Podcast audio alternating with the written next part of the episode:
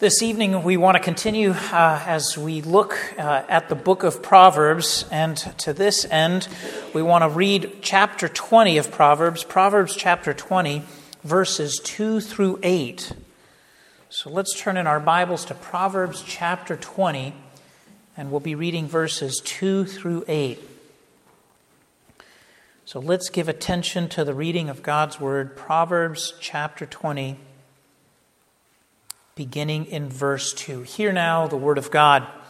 The terror of a king is like the growling of a lion. Whoever provokes him to anger forfeits his life.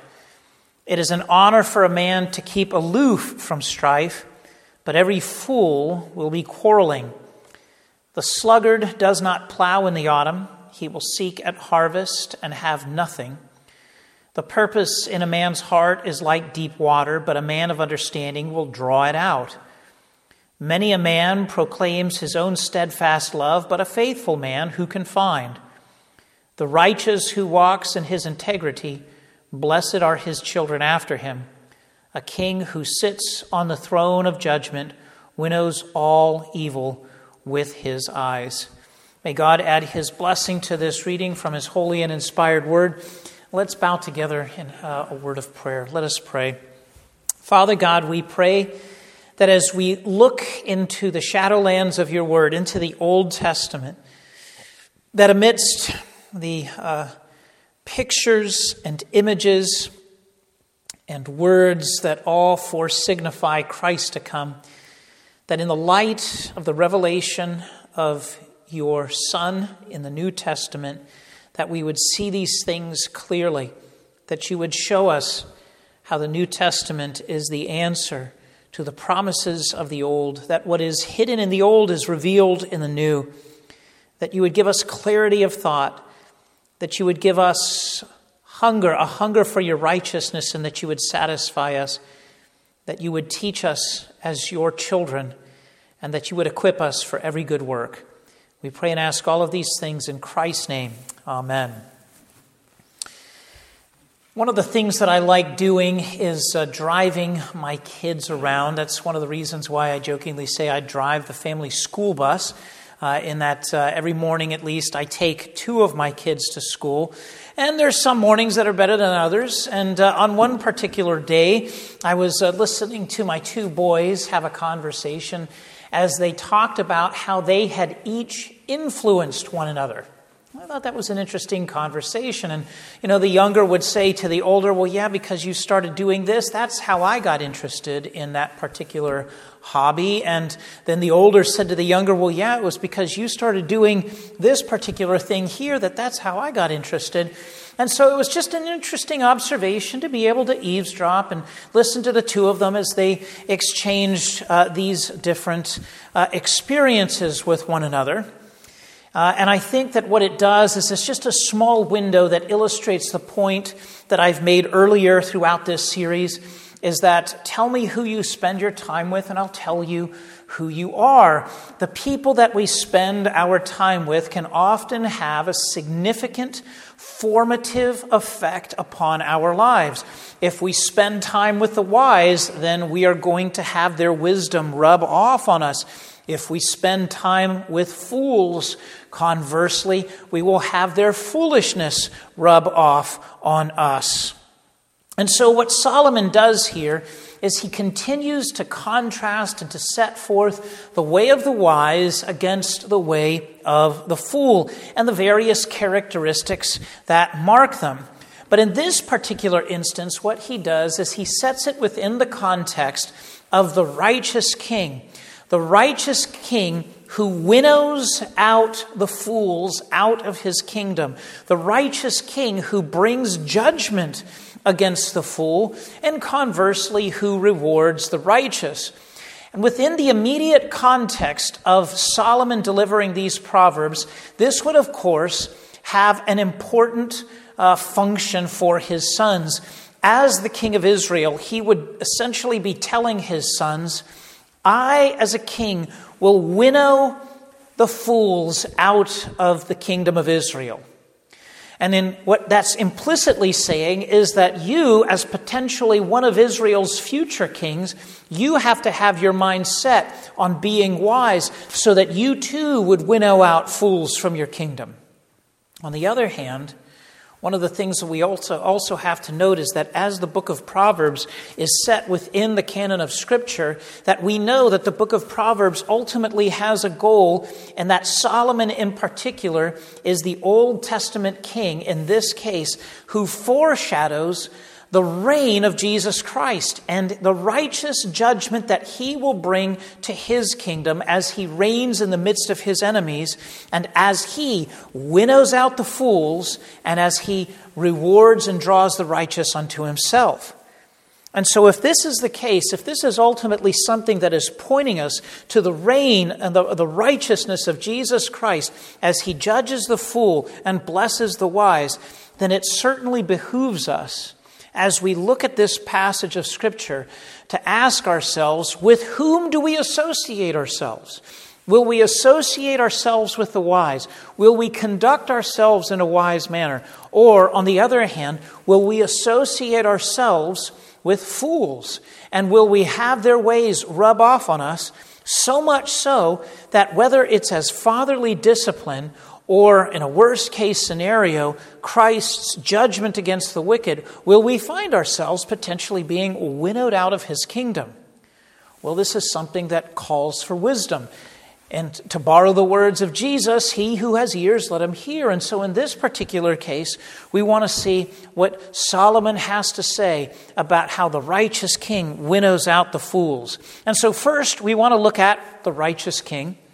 Secondly, we want to look at the nature of his winnowing wrath to see who it is specifically that he uh, sifts out of his kingdom. Who is it that he removes from the kingdom?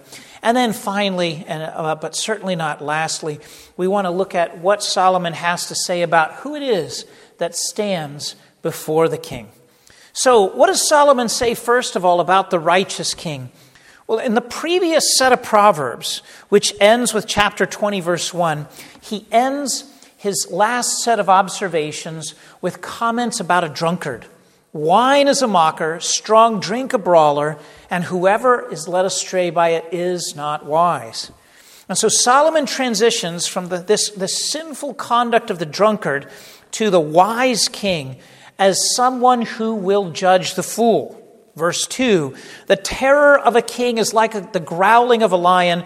Whoever provokes him to anger forfeits his life. Now, again, we need to appreciate what Solomon says here, especially within the context of Israel, because I think there's a little bit more here than first meets the eye.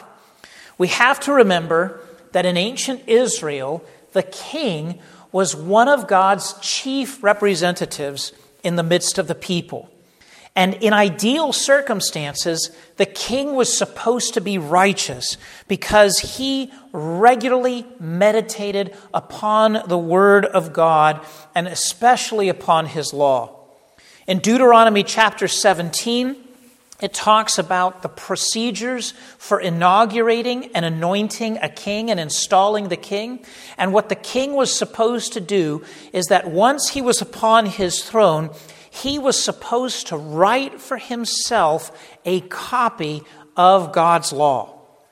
Again, this is a time when books were not in great supply. Uh, and so this means that the king was supposed to write a copy of God's law. And this means it's not just the Ten Commandments, but it would be probably the entire copy of the Pentateuch. He was supposed to write his own copy.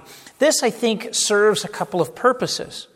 You know, one of the things that uh, I am uh, very upset about, to say the least, uh, about uh, education these days is that they have given kids computers. Here, use this computer. Take away all the textbooks, use this computer.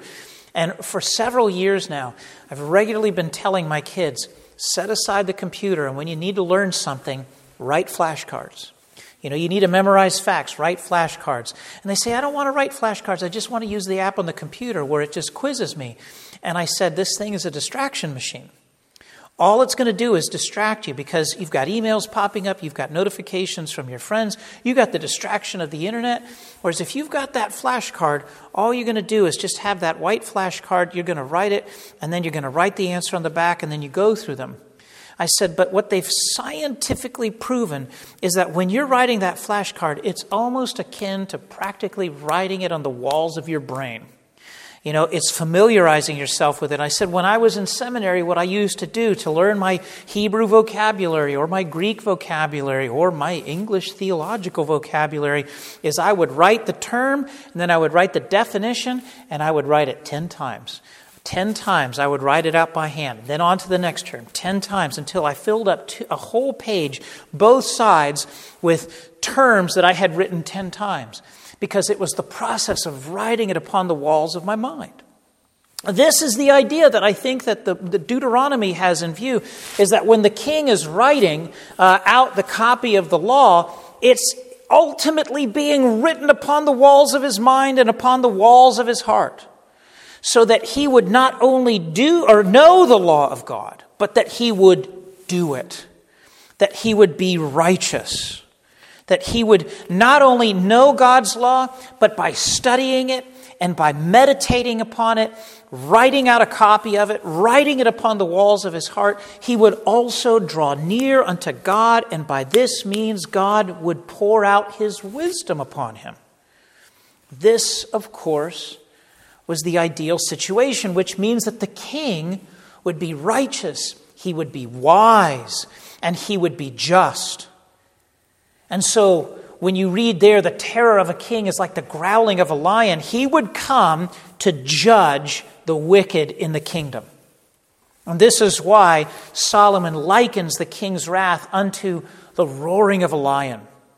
It's not that the, the king would exercise wrath in some sort of animal like terror, but rather it would be a just wrath. It would be a holy wrath. And in fact, what's interesting here is the way that Solomon describes the wrath of the king is the same way that the prophets describe the wrath of the Lord. Amos 3:5 The lion has roared, who will not fear? The Lord God has spoken, but who can prophesy? You know, think of it to, to be in the presence of a roaring lion could be a terrifying experience. You know, I was preparing this message, I watched a couple of YouTube videos where it showed the lion's enclosure at a number of different zoos because I saw a couple of different clips. Either one where the lion would just seemingly out of nowhere roar and terrify the people that were there, even though there was a clear divider between them, you know, thick glass wall. In one occasion, it was a child who was standing in front of the glass enclosure, and all of a sudden the lion pounced and jumped on the glass. And were it not for the fact that that glass was really thick, I think that child would have been that lion's appetizer. You know, this is the type of fear that the lion instills in us. Well, I think this is the same type of imagery that C.S. Lewis captures in the Chronicles of Narnia in the first installment the magician or the, uh, the magician's nephew, uh, where uh, these two children, the two chief characters, Diggory and Polly, they first encounter Aslan as Aslan is walking about and he's singing. And he's singing a beautiful song. And as he sings this song, the creation of Narnia begins to come into existence, and, and animals come up, and all of a sudden, trees sprout out of the earth. But on the other hand, Diggory's uncle Andrew, when he was there listening to the lion, he did not hear a beautiful song. All he heard, as it was the same noise, but all he heard was the terrifying roaring of a lion, a roar from which he fled in great fear. I think this was Lewis's literary effort to capture the nature of the wrath of God, and then by extension, we see it manifest in the righteous king as he roars like a lion against the wicked fools. You know, to, to borrow a line from Hebrews chapter 10, verse 31, it is a fearful thing to fall into the hands of the living God. And by the king being The, the, the Lord's representative, this is what Solomon is saying watch your conduct. Don't act foolishly, because otherwise the roaring lion of the king will come for you. And in fact, this is how the end of this section concludes in verse 8. Verse 2 and verse 8 essentially are the bookends to this section. Verse 2 the terror of the king is like a growling lion. Whoever provokes him to anger forfeits his life. Verse 8 a king who sits on the throne of judgment winnows all evil with his eyes. And so here, these verses begin and end with the judgment of the righteous king. The righteous king is not only just to punish wickedness and evil, but he also sifts it out of his kingdom. He pulls it out, root and branch, to ensure that it does not grow again. And so the question then is naturally poses itself if the righteous king is going to winnow out evil, if he's going to growl like a terrifying lion, lion at foolish conduct and, and against the wicked, what type of sin merits this treatment? What type of sin comes under the judgment of the righteous king? This brings us to our second point, which is the winnowing wrath of the king. Now, as we consider the types of sins uh, that the, the king winnows out of his kingdom, we want to remember that this is simply just representative. We don't want to say that this is exhaustive. You know, the, the, Solomon is not giving us a complete and total tally of all types of conduct that the king judges. All right? But at the same time, I think as we look at these different types of sin, what it hopefully presents us the opportunity to do is to look into the nooks and crannies of our hearts, to look into the, the, the small corners of our lives to see whether or not we have shone the light of truth, the light of God's law, and the light of God's word upon every corner of our lives. Because I think so often what happens is that our sinful conduct passes by our notice. It passes by our notice because so much of the conduct of the world is in and of itself sinful and foolish. But when we compare ourselves to the sinful conduct of the world, it doesn't look out of place. And it's because we're not comparing ourselves to the standard of God's law, but to the conduct of our neighbor. You know, we say, well, I don't think my conduct is so bad because compared to that guy, I think I'm actually pretty good. Instead of saying, what does the law of God say? What does the Word of God say? What does righteousness actually look like if I see it in Christ? And am I living up to that standard? And so I think that Solomon lays out the sinful conduct, which means that he's either implicitly or explicitly instructing us how we should act as wise Christians. So we want to look at a number of these things. And so verse 3 talks first about quarrelers. It is an honor for a man to keep aloof from strife, but every fool will be quarreling. And so Solomon labels somebody as being foolish whoever is quarrelsome. There are some people we can say that are literally hell bent on conflict, they thrive on creating dissension. For example, when Paul lists the works of the flesh, he mentions in Galatians chapter 5, verses 19 and following, a number of sins that fall under this category. Think of quarreling and what's involved in it, and then think about what Paul says there when he, he condemns strife, enmity, fits of anger, rivalries, dissensions, divisions. Quarrelsomeness is the mark of the fool. It's the mark of someone that the righteous king winnows out of his kingdom. Think, for example, as how divided and contentious our culture is at this particular moment, at least in our nation. You know, you see it virtually everywhere we turn.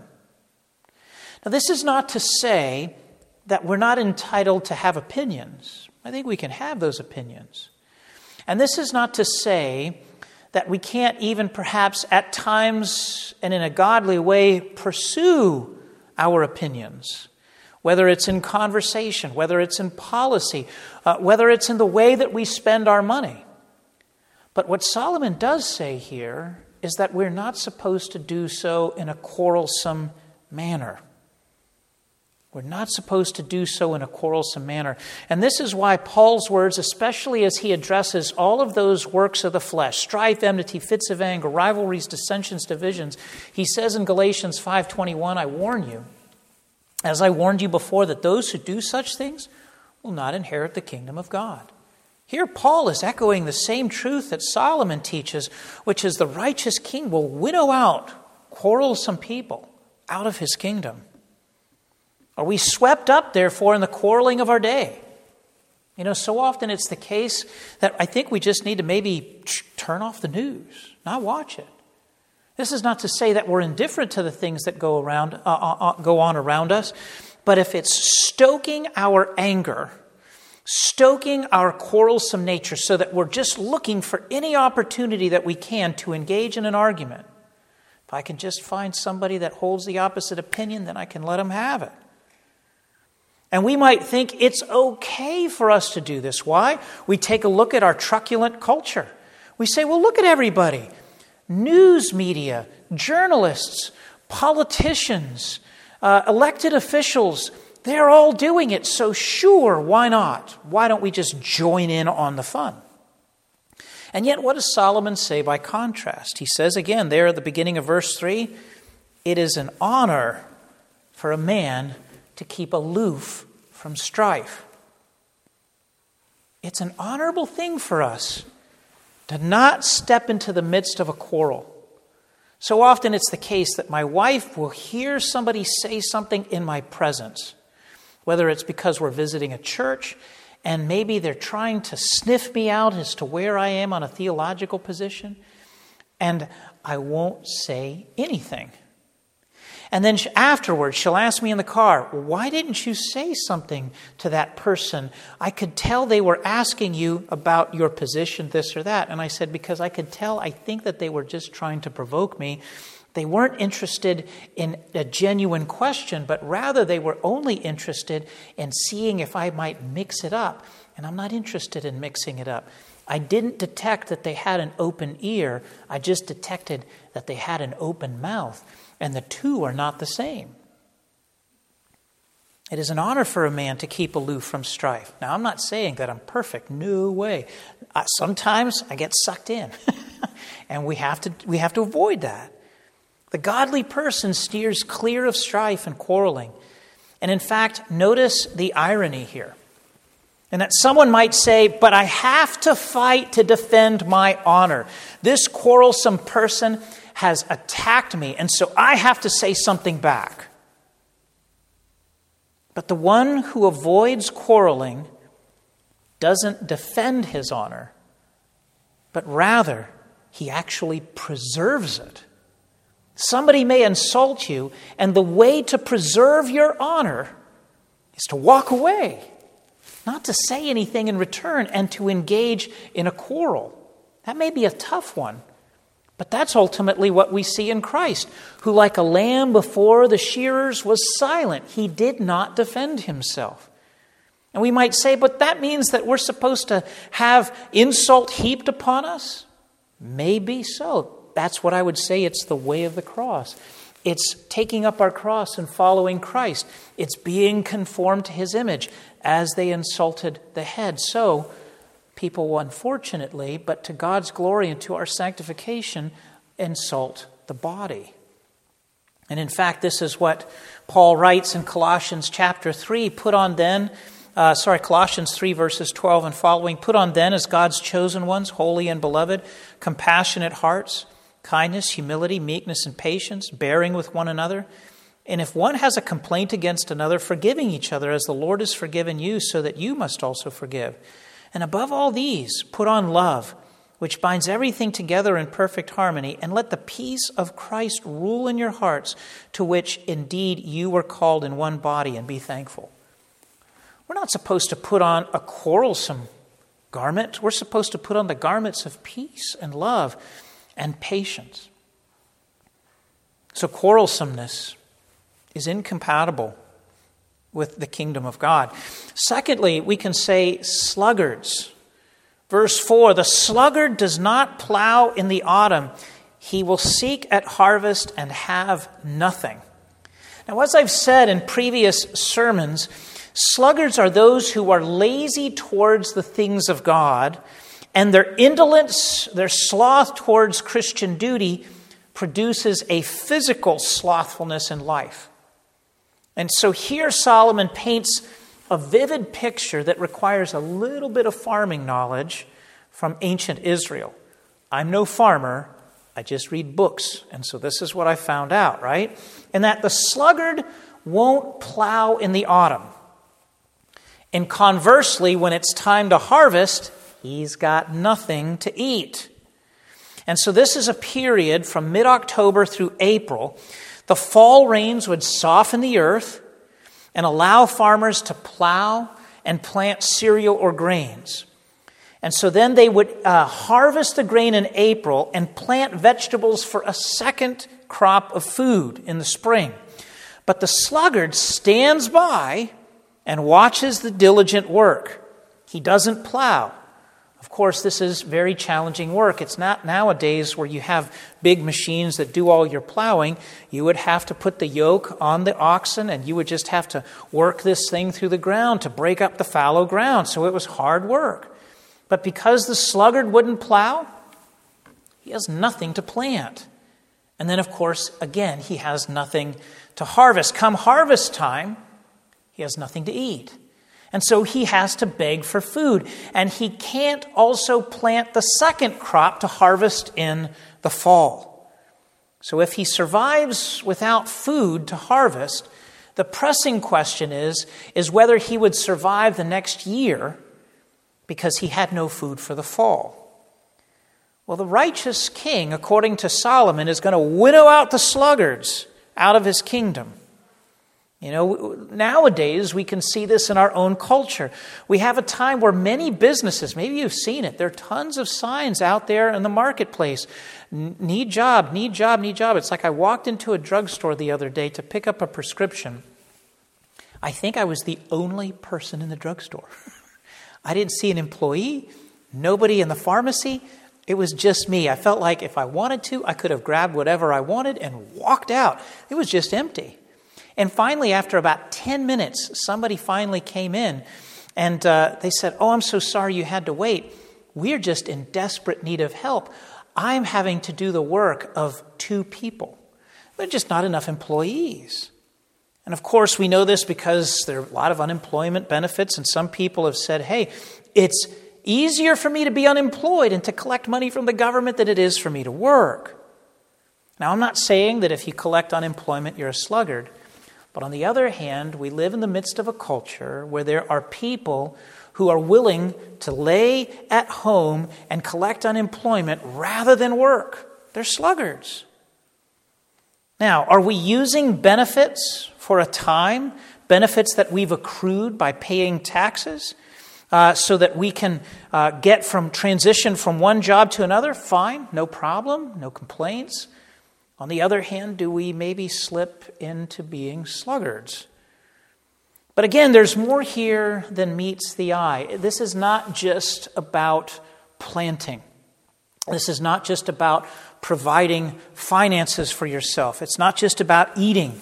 Rather, James says in chapter 3, verse 18, a harvest of righteousness is sown in peace by those who make peace. You see, the Bible characterizes life as one of sowing wisdom and reaping a harvest of wise fruit later in life. So, are we sowing wisdom in our lives so that we reap a bountiful harvest later? Or, within the thought world of Solomon's proverb, are we standing idly by, not sowing anything, not sowing anything of godliness, so that later on in life, when we're going to need to have godly habits and a godly disposition, we're not going to have anything to harvest because we have no holiness to draw upon because we have sown no holiness. We have not drawn nigh unto Christ through the means of grace, and therefore, when we need righteousness, when we need patience, when we need love, we will have none. So we should not be sluggards, as the king will winnow out the sluggards from his kingdom, whether it's sluggards that are unwilling to work or sluggards who do not pursue the things of God. Connivers, verse 5. The purpose in a man's heart is like deep water, but a man of understanding will draw it out.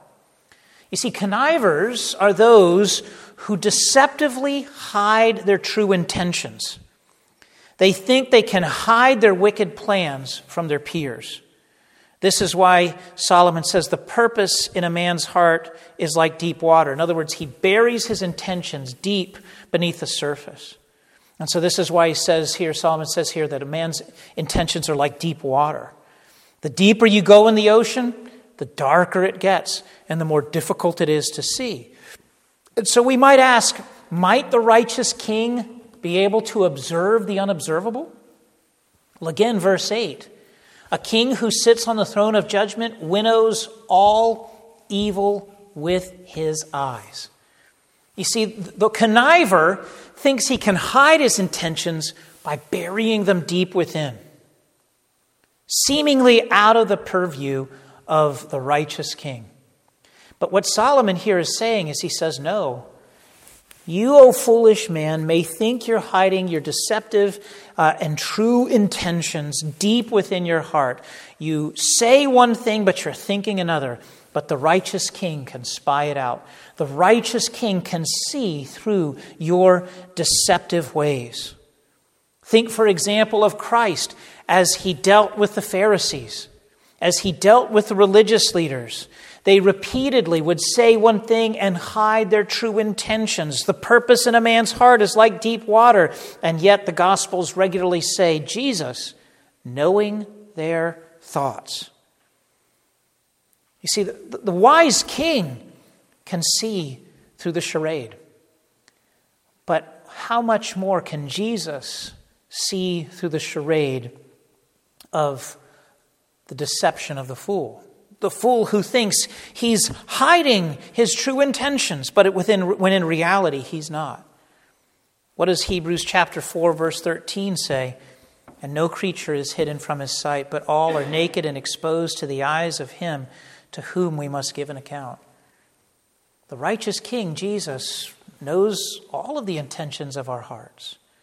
And so this means that connivers, those who seek to try to bury their wickedness beneath a false, uh, you know, but behind a facade of pretended righteousness, will not be able to stand before the throne of the righteous king. Verse 6 Hypocrites. Many a man proclaims his own steadfast love, but a faithful man who can find? We can say that hypocrites are another class of deceiver that will fall under the winnowing eye of the king. Hypocrites, like connivers, think that they can hide the truth with a thin layer of words. Jesus was one who had harsh words of rebuke and condemnation against the hypocrites. We cannot merely say that we love God, but we must also do what we say. James 2:14 What good is it my brothers if someone says he has faith but does not have works can that faith save him? You can't merely say that you believe in Jesus and then thinking that those words will cover your wickedness. On the contrary, Solomon here is looking for consistency. The, the righteous king looks for consistency, a walk that matches the talk a talk that matches the walk. And so, this is why Paul, for example, in Galatians 5 6 says faith works through love. A few verbal fig leaves will not protect us from the all knowing, all seeing eyes of judgment, the judgment of God on the last day. And so, it, it, this is, in one sense, this can be a little bit frightening. This can be a little bit frightening because if you think about it, you know, the, the righteous king is going to winnow out sluggards. He's going to winnow out connivers. He's going to winnow out hypocrites, which leads us to our last and brief third point, which is who is it that can stand before the king if he's going to winnow out all of these fools? Well, Solomon warns about the winnowing eyes of the king which I think ultimately point to the judgment of the Messiah, the judgment that is coming from Jesus. You know, what is it that Solomon's father David taught him in, in Psalm 2, verse 12 Kiss the Son, lest he be angry and you perish in the way, for his wrath is quickly kindled. Blessed are all those who take refuge in him. As Solomon has alluded throughout this passage, you know, these are words I think that, that perhaps were informed by Psalm 1:5, another psalm of David. The wicked will not stand in the judgment, nor sinners in the congregation of the righteous. Neither quarrelers, nor sluggards, nor connivers, nor hypocrites. Who then? Blessed are all who take refuge in him. Verse 7 The righteous who walks in his integrity. Blessed are his children after him. The righteous, as we know from the collective witness of Scripture, are only those who seek shelter beneath the wings of Christ. Only those whom God gives the gift and eyes of faith can trust in Christ and thus receive all of the hidden treasures of wisdom and knowledge, and we can say, and righteousness through Him. Only through Christ and the convicting power of the Spirit can we see our quarrelsome hearts and repent and seek shelter in Christ. Only by Christ can we see our sluggish inclinations and repent and seek shelter in Christ. Only through Christ can we see the conniving ways of our minds and repent and seek shelter in Christ. Only through Christ and the convicting power of the Spirit can we see our hypocrisy and repent and seek shelter in Christ. But what is such a blessing here, and I think that this is ultimately what Solomon is doing, because remember, Solomon is, is sitting here in the context of passing on wisdom to his sons. Wisdom to his sons. And the righteous who walks in his integrity, blessed are his children after him. Do you remember what the law says about those who do not uh, love the Lord? That he will punish those who do not love him to the third and fourth generations? But what does he say to those who love them? That he will bless them and their children after them to a thousand generations to a thousand generations. What did Peter say at Pentecost when the people said and cried out, What must we do to be saved? When they recognized that they were guilty for crucifying Christ. And he said, Repent and be baptized, every one of you, in the name of Jesus Christ for the forgiveness of your sins, and you will receive the gift of the Holy Spirit. For the promise is for you and for your children and for all who are afar off, everyone whom the Lord our God calls to himself. So, beloved, the message here is simple. Recognize that King Jesus is righteous, and he will winnow out quarrelers, he will winnow out sluggards, he will winnow out connivers and hypocrites. And only the righteous will stand in his presence, only those who are wise. And it's a righteousness and wisdom that only comes by grace alone, through faith alone, in Christ alone, which means when we're asking ourselves, who is it that is influencing us? Who is it that is forming our character? We should chiefly say, it is Christ and those godly saints who make us want to be better Christians, who point us to Christ, and that it would not be fools who lead us away from Christ and potentially into the, the hands of Jesus who winnows out the wicked. Let us therefore seek Christ and his righteousness, to seek shelter in him by grace alone, through faith alone, in him alone. Let's bow together in a word of prayer. Father God, we are grateful that you are merciful to us beyond what we could ever ask, imagine, or think. And we pray, O Lord, that as we have heard the warnings against uh, of the judgment that fall upon the wicked, that you would teach us, O Lord, in our heart of hearts that we so desperately need Christ so that He would make us truthful, that we would not try to hide our true intentions, that he would, he would purge us of our hypocrisy, that He would make us diligent to serve His kingdom, that we would not be sluggards.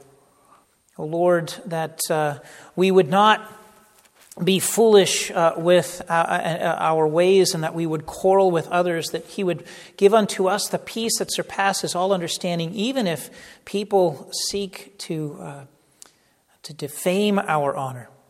We pray, O Lord, that in this way that you would make us more like Christ by your grace, that you would give us his wisdom, that we would be able to see our sinfulness and repent of it. And by your grace, O Lord, that you would bring glory to your name through our words, thoughts, and deeds, through everything that we say, think, and do. We pray and ask all of these things in Christ's name. Amen.